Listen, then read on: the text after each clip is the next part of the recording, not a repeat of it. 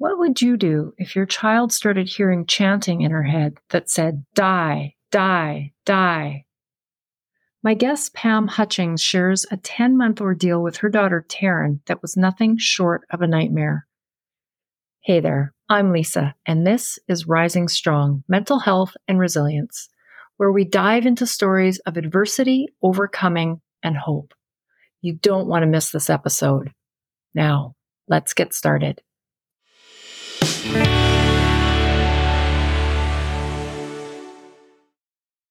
About a month ago, I came across Teen Talks YXE Instagram account.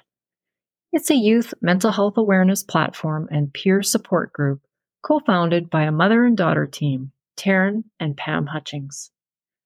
Pam had posted an Instagram live post that pulled at my heartstrings. She is a former mobile crisis counselor and social worker who is now speaking up about mental health and has created a nonprofit to help support teens. Welcome to the show, Pam. Thank you so much, Lisa. It's a pleasure to be here. You've had quite a journey with your daughter, Taryn. Can you tell us about your daughter and life leading up to her mental health struggles? Yes, it has been quite an adventurous last year. Um, so prior to July 31st, 2022, which was the day our lives changed forever, Taryn was a very high functioning, typical teenager. She had just graduated from grade eight. She was actually the valedictorian in her SAGE class, which is a gifted learners program in Saskatoon. She was winning dance competitions piano awards, was busy babysitting. She just loves kids.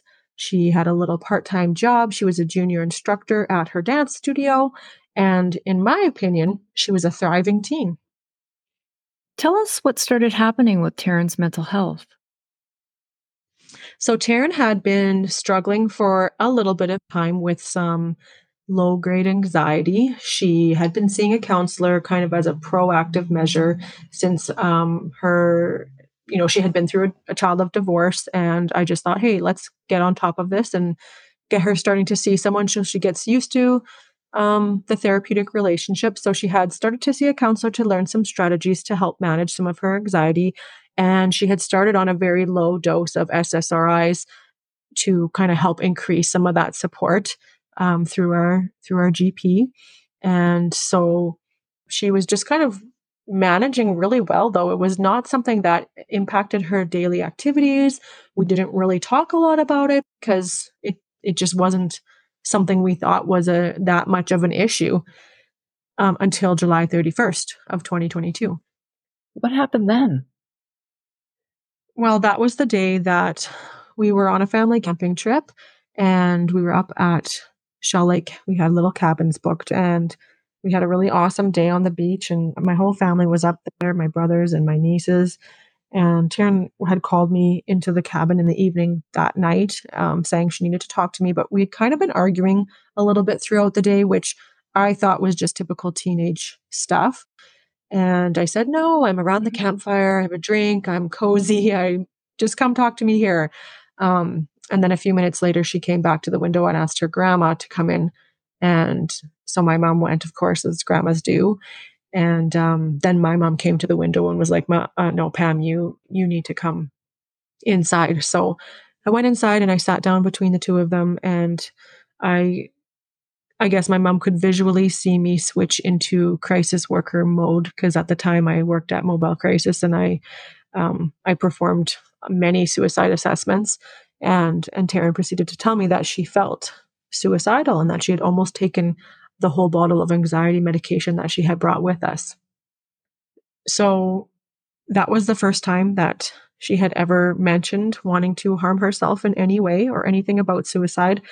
I have been very open as a parent with both my kids, talking about mental health, talking explicitly about suicide um, being that that's what I did as for my profession, I made sure that that was a conversation we were ongoing having at home.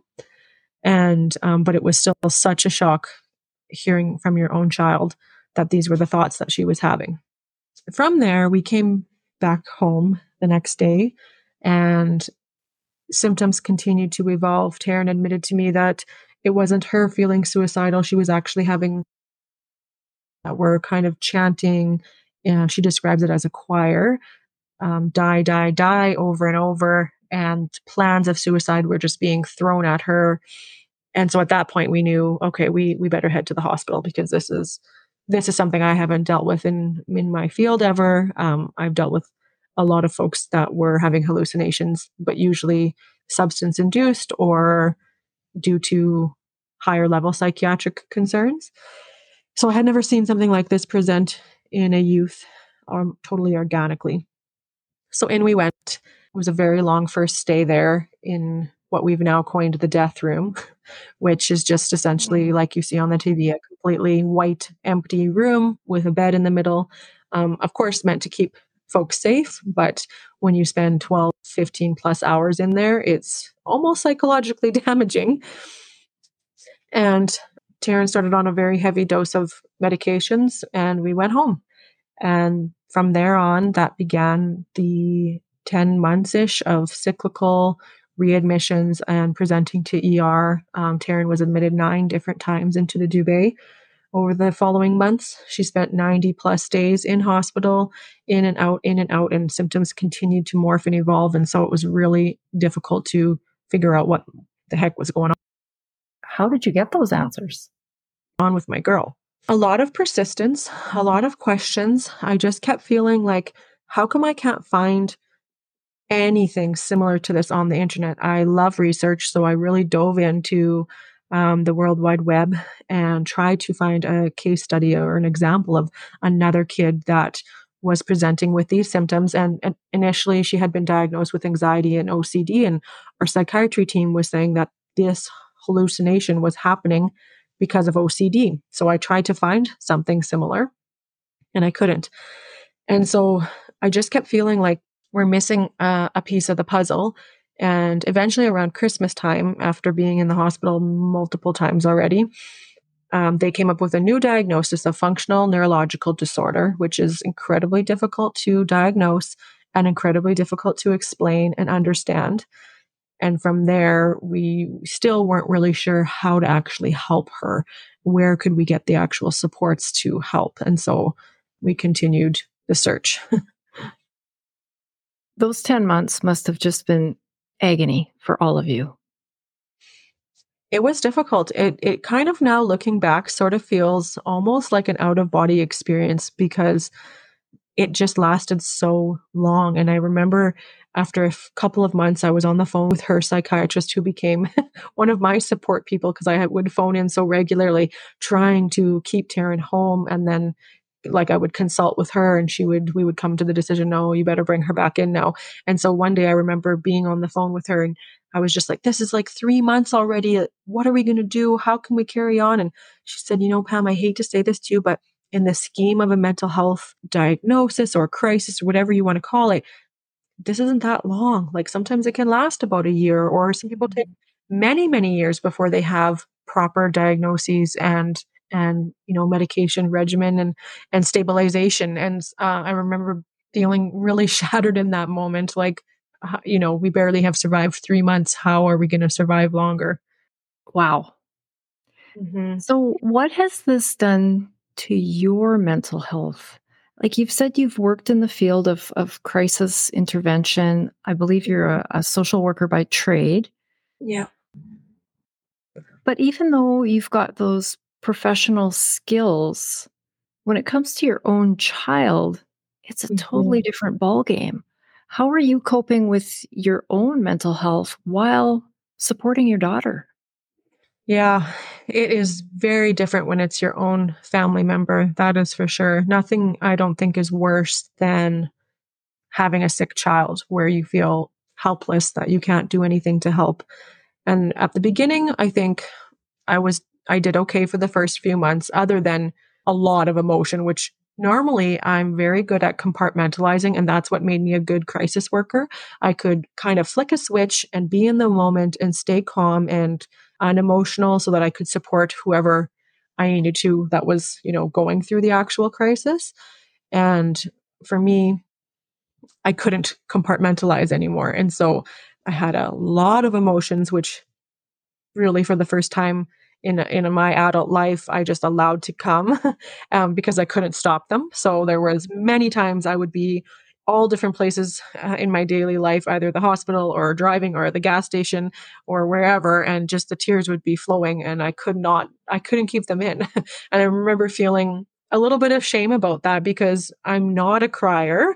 It's just not something that necessarily comes naturally to me, and I appreciate it and I realize that it's something that your body needs to do, but it just hasn't been something I've done. So this year I've cried more tears than I have in my entire life and I've had a lot of life to live so far. So I definitely hit rock bottom. I definitely did not want to get out of bed many days. I didn't know how I would carry on. However, I have another child that I was trying to support and keep living a semi regular routine life. So I didn't have a choice as as mothers do and we know we have to just carry on. Yeah, you're not kidding about that.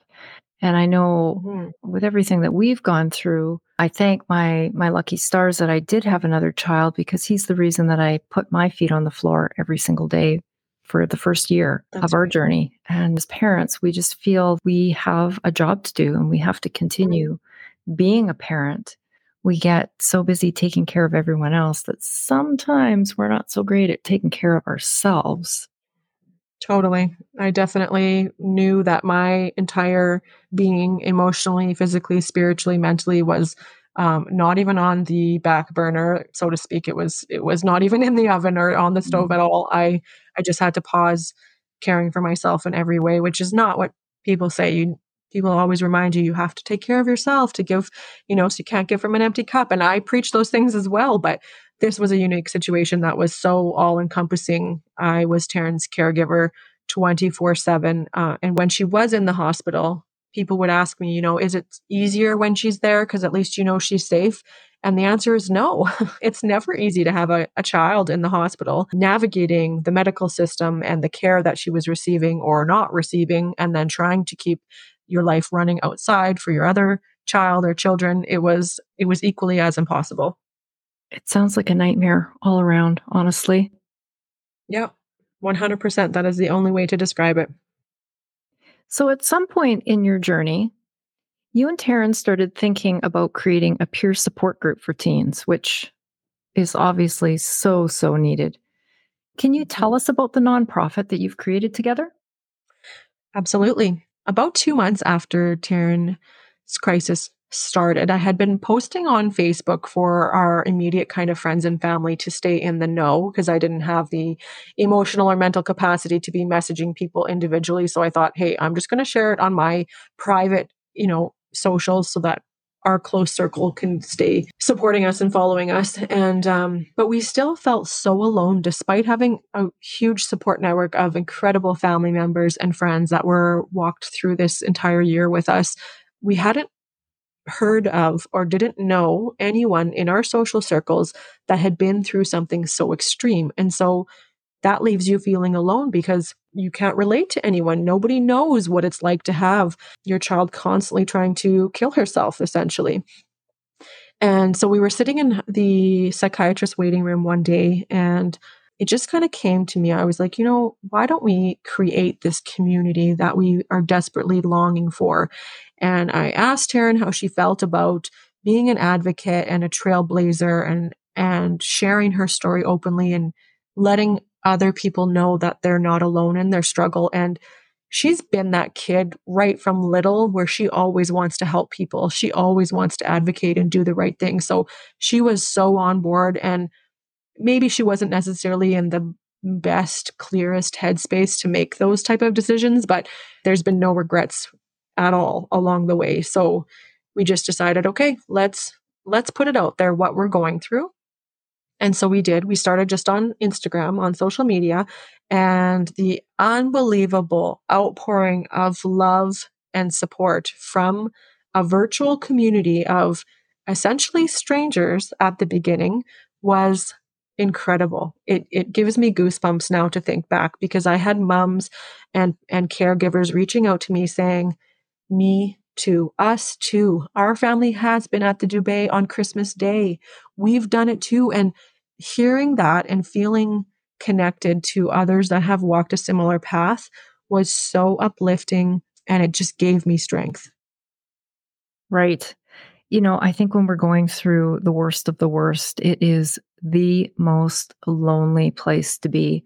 And did you find that when other people said, "Hey, us too, we're struggling too," that that the load didn't feel quite so heavy on your shoulders?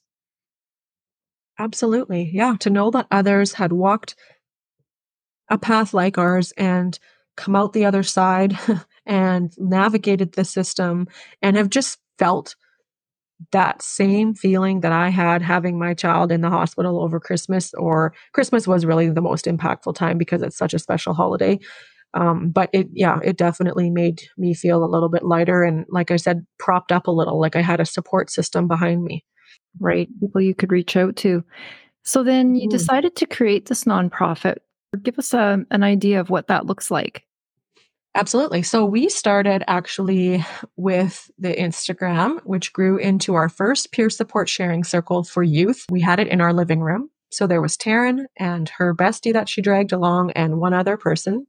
And we have hosted a youth sharing circle once a month for over a year now. Every month we change to a different venue where the teens get to enjoy a cool activity. Uh, we have drinks and snacks, and then we have a very much peer led sharing circle. Um, the teens continue to come back. New ones keep coming and it's just been growing and blossoming and it's it is an incredible experience to be able to have the privilege of facilitating that and watching these youth openly share about their struggles and their triumphs and their joys and their hard times and be so vulnerable with each other and then support each other. It's it's really quite magical. And since then we've grown into hosting a parent slash caregiver sharing circle, the feedback was, well, what about us? We had some feedback from parents that they also wanted to have a peer support group that was a little bit unique from what else is offered out, out there. There are a lot of really lovely support groups in existence. Often you have to pay a fee. Often you have to sign up for X amount of weeks. So we wanted to remove those barriers. And both of our support groups are completely free and are drop in style the parent slash caregiver one is a pilot project with Saskatoon Public Library.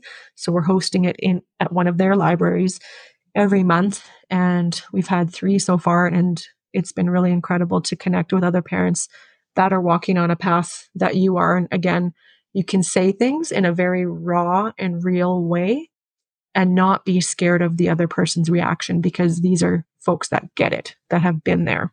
Mm-hmm. And that's just a blessing.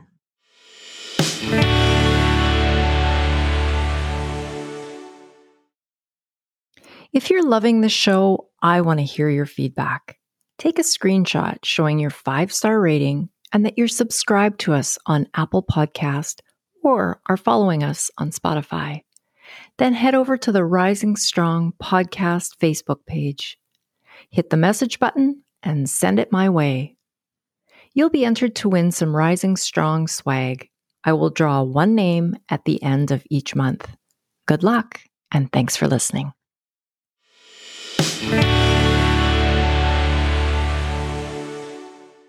So, to give us just some context, how on average, how many teens are showing up and how many caregivers are showing up? Yeah, so we've continued to grow, and on average, depending on what the activity is, because we try to have a broad spectrum of activity so it appeals to all different types of um, interests. We usually have between nine and 15 youth, and we've been having around 10 uh, parents or caregivers at the monthly ones for them. And so that's that's incredible. We we set out with a mission to help even just one person. so we mm-hmm. feel really blessed that people are wanting to join our space. And those numbers clearly reflect the need for this kind of thing. Absolutely, yeah. So we're we're also hosting a um, youth mental wellness retreat in the beginning of January. It's going to be our first one, and we have quite a few participants signed up for that as well. So it'll be for youth that are impacted by mental health, and we're just going to really provide them with an amazing experience to have some therapeutic sessions in group sessions, do some skill building with social skills and life skills and outings, and it's just going to be a really amazing time. That sounds fantastic. How has this project helped Taryn, do you think? Um, Taryn shares openly about how the sharing circles have been a place of comfort and safety for her. Uh, she lost a lot of friends throughout this last year. You know, it's really hard to continue supporting someone for months and months and months. It's hard as adults, let alone as teenagers, to know what to say and to know what to, how to be there for someone. So she, she felt like her relationships and a lot of different dynamics there shifted. And so she was really looking for a place that offered true acceptance and understanding. And that's what she has found with the sharing circles. She loves to go. She's my little helper there. I always get her to start the sharing circle off if there's nobody else brave enough to start. And um, she thinks that the, the peer support has been an incredible thing for her. That's so wonderful. And how has it helped you doing these projects? Well, at the beginning, um, I was sort of sharing a lot about what we were going through, sort of like the the play by play. And for me, it was such a therapeutic process because I love to write. And so I remember many times writing the posts before bed as a way to sort of just get it out of my brain and onto the paper. And so the process of writing was incredibly therapeutic. And then the process of connecting with parents and caregivers and other youth that have uh, supported what we're doing, encouraged us to carry on, encouraged us in our own personal mental health journey, um, has just been so validating that we are on the right path and that, yes, more supports are always needed. Mental health is becoming, has been becoming for quite some time, um, a huge concern, and especially with our adolescent demographic. And so the more supports we can give them, the better. I agree. We have just come out of one pandemic and we're heading straight into the other if we're not there already. And that's the mental health crisis. Yes. Yes. Absolutely. Now, I only know and have only experienced my mental health struggles as an adult, started at 23, and it's been ongoing for me.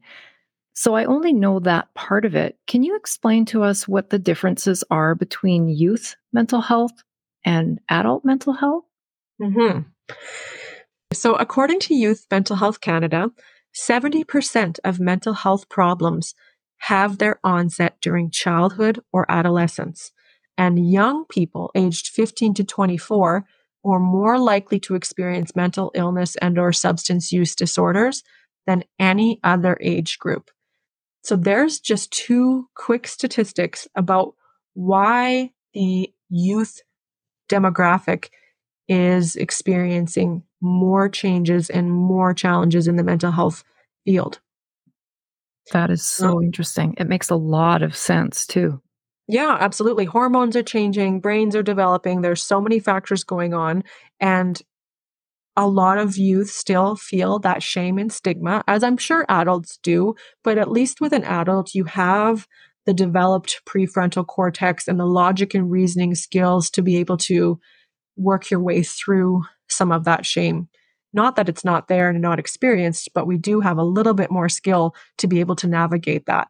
With a youth, and the level of development that their brains are at, it's even more challenging to be able to navigate having a mental health issue and continuing to try to thrive despite it. Do you think COVID really threw a wrench into things for our youth today? 1000%.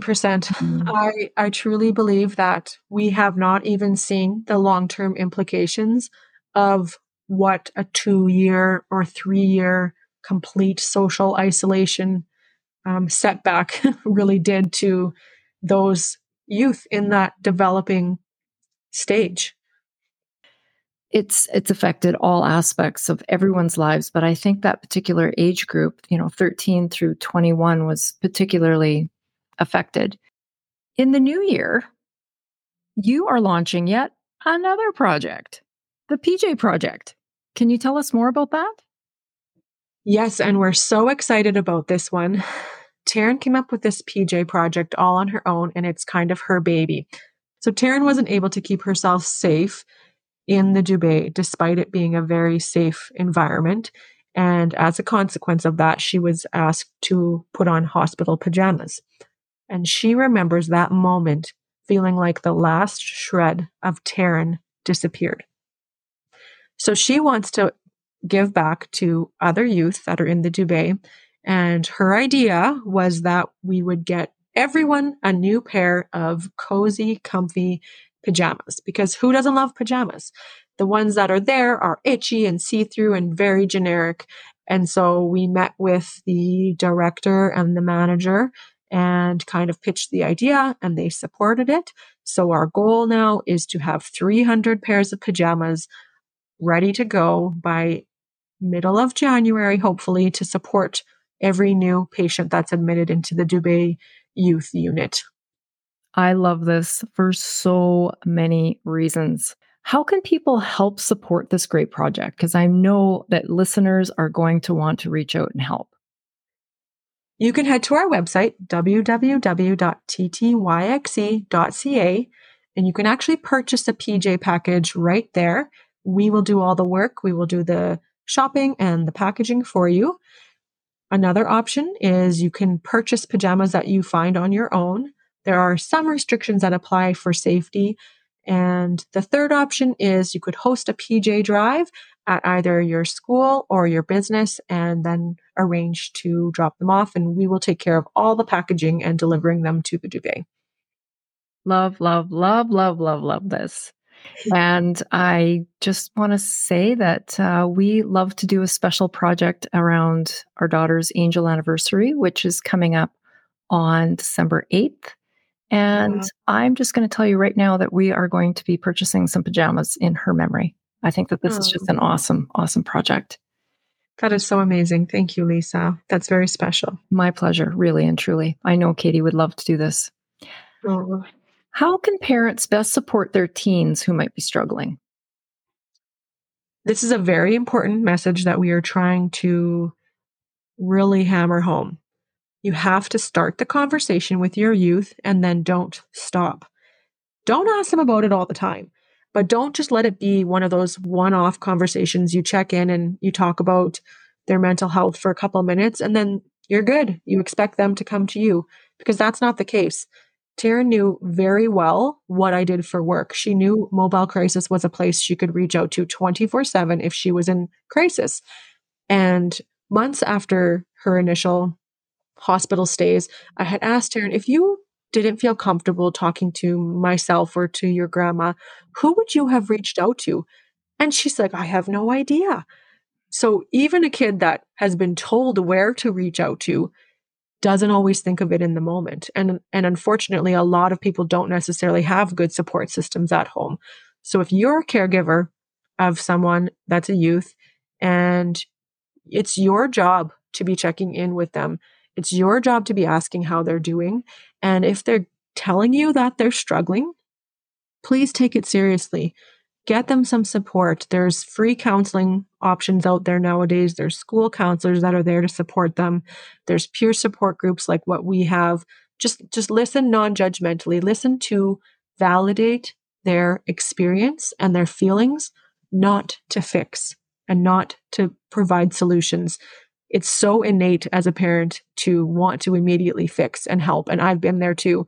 And I've been really intentionally working just to listen and say, oh, yeah, that is really tough. And that's it. They don't sometimes need a solution in the moment. They just want to know that what they're feeling is okay and that someone is there to support them through it.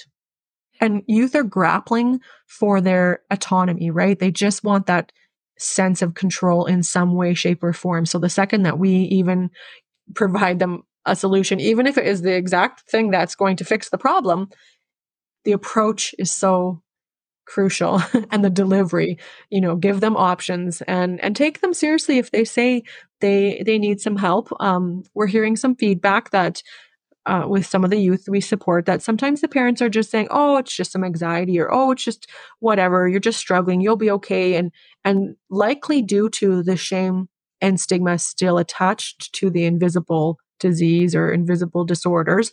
Uh, we don't want to accept that. Maybe it is something more, and maybe we should just look into it. It's there's youth that are dying by suicide at a monumental rate, and we need to be there for them if they're asking for help. I couldn't agree more. If your child came to you and said, "Mom, like I'm I'm really having a hard time walking on this leg," you take yes. them to the doctor. right? Absolutely. So what there's really not a lot of difference between mom, I'm really struggling. My mental health isn't great. Same thing. Pick up that mm-hmm. phone and get the ball rolling and get some help.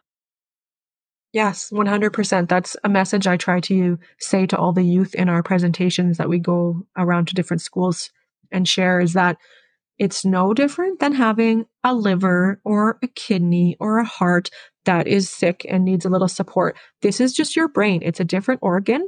And sometimes it just needs a little extra help. That may mean going to the hospital. That may mean some medication, but you wouldn't feel ashamed if it was your liver. Mm-mm. So why do you feel ashamed if it's your brain? Yeah, we've got a long ways to go on working on that stigma. That is for certain. Yeah, we sure do. How is Taryn's mental health now? She has come so far in learning herself, I guess. She knows what her warning signs are. She's able to identify the ways that her body sends her message in response to different emotions and then and then she can utilize some of the skills that she has learned over this last journey to help process what she's feeling, to help ground herself and come back to the present moment, which usually helps her continue on. There has been some symptom flare ups. We had a long road to recovery and it was so, you know, often it feels like a setback, but we know it's not. It's just a bump in the road. So today I'm happy to report she is a full time grade 10 student. She goes every day in person. She goes to her dance classes. She's back in regular functioning teen mode and is doing exceptional considering where she's come from this year. I'm so happy to hear that. And how are you doing, Pam?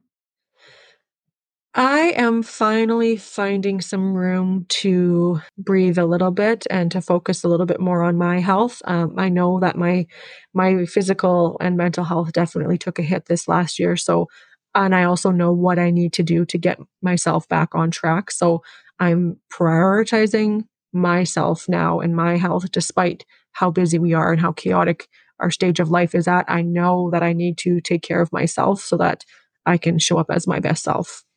Exactly. Because if we don't, we crash and burn eventually. Yeah. I've learned that one the hard way. Absolutely. And we seem to have to relearn it over and over. At least I do. No, definitely. I can definitely relate to that. so, what does resilience mean to you? I absolutely love this word. I just think it's such a beautiful word and and and something I've learned over the last few years is that resiliency is not something that you're born with. It's a skill. It's something you can grow and stretch and and learn. And and to me it's really the capacity to respond, adapt, endure, flourish, despite having hardships and challenges that are part of the human experience. We're all going to go through difficult times, and your resiliency is, is your ability to evolve into whatever you need to to get through that experience and to become a better person on the other side. Exactly. I think of it like a muscle at the beginning of, of our lives and our journey and our teen years, really, that muscle sometimes isn't always that strong. But every mm. time we fall and every time we get up, it gets stronger and yes. we get stronger. So I think it's uh, it is something that can be built. Mm-hmm. How do you think Taryn has become more resilient as a result of her journey in the past few years? So after going through something as challenging and complex as her last year as a 15 year old girl, I think it's built in a deep sense of self confidence, not in the way where she walks around thinking, oh, yeah, I'm all that, in a way that she knows she can survive whatever life throws at her because life will continue to throw things. That's what life does. But I think she just knows now, being through something so hard and so challenging, that she can do it. She has the skills and she also has, um, you know, she relies on her faith and she has different tools that help her get through tough times. So I think that's something that has helped build that resiliency muscle.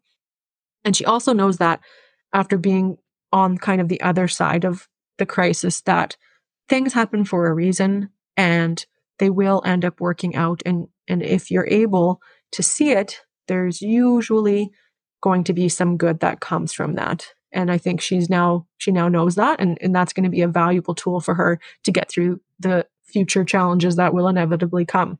Inevitably. Yeah. Sad, but true. Right. Yeah. And how have you become more resilient? I've had to overcome a fair share of challenges throughout many, many different chapters in my life. But this experience, hands down, tops them all. I just, I had never been to such a dark, low place that seemed to last forever. I am usually a pretty positive person and can see the light at the end of the tunnel. And um, the, there was no light. I, I felt like I could not see any light at all. And I, I really reached an absolute breaking point where I didn't know how I would be able to survive an, another minute, which really forced me to lean on my faith and my belief in God and to help me endure circumstances long as after my capacity as a human had expired. And I, I think I gained a lot of valuable tools alongside Taryn, learning with her and unlearning with her. And yeah, just just recognizing that there is always a way. Things could get really, really hard and really, really dark, but there's going to be a light that will come back at that end of that tunnel. I know it's such a cheesy saying, but I, I believe it to be true, and that is that we're stronger than we think we are. Yes. If you say, You have been to hell and back, I have been to hell and back, and mm-hmm. somehow we are still here. here. We are. Still doing our thing, finding our way, yeah. and helping other people along the way, which mm-hmm. is such a beautiful thing. And I absolutely adore the work that you and your daughter are doing and that you're doing it together. It's just such a beautiful thing. Thank you. It is really an incredible experience to be able to do that together. We actually got to have our first school presentation and do it together last week and it was it was an amazing experience and I'm just so so proud of her. That girl has such a bright future ahead of her. Where is the best place for people to contact you with questions or follow you on social media? You can head over to our website, www.ttyxe.ca. You can connect with us there through email, or you can get social with us on Instagram, Facebook, or LinkedIn, and our handle is teens underscore talk YXE. We would love to connect with everybody. So please don't be shy and send us a message. Pam, you are such an inspiration. Thank you so, so much for being here today. I can't wait to see what the two of you do. Oh, thank you, Lisa. I appreciate it. And I feel the same way about you.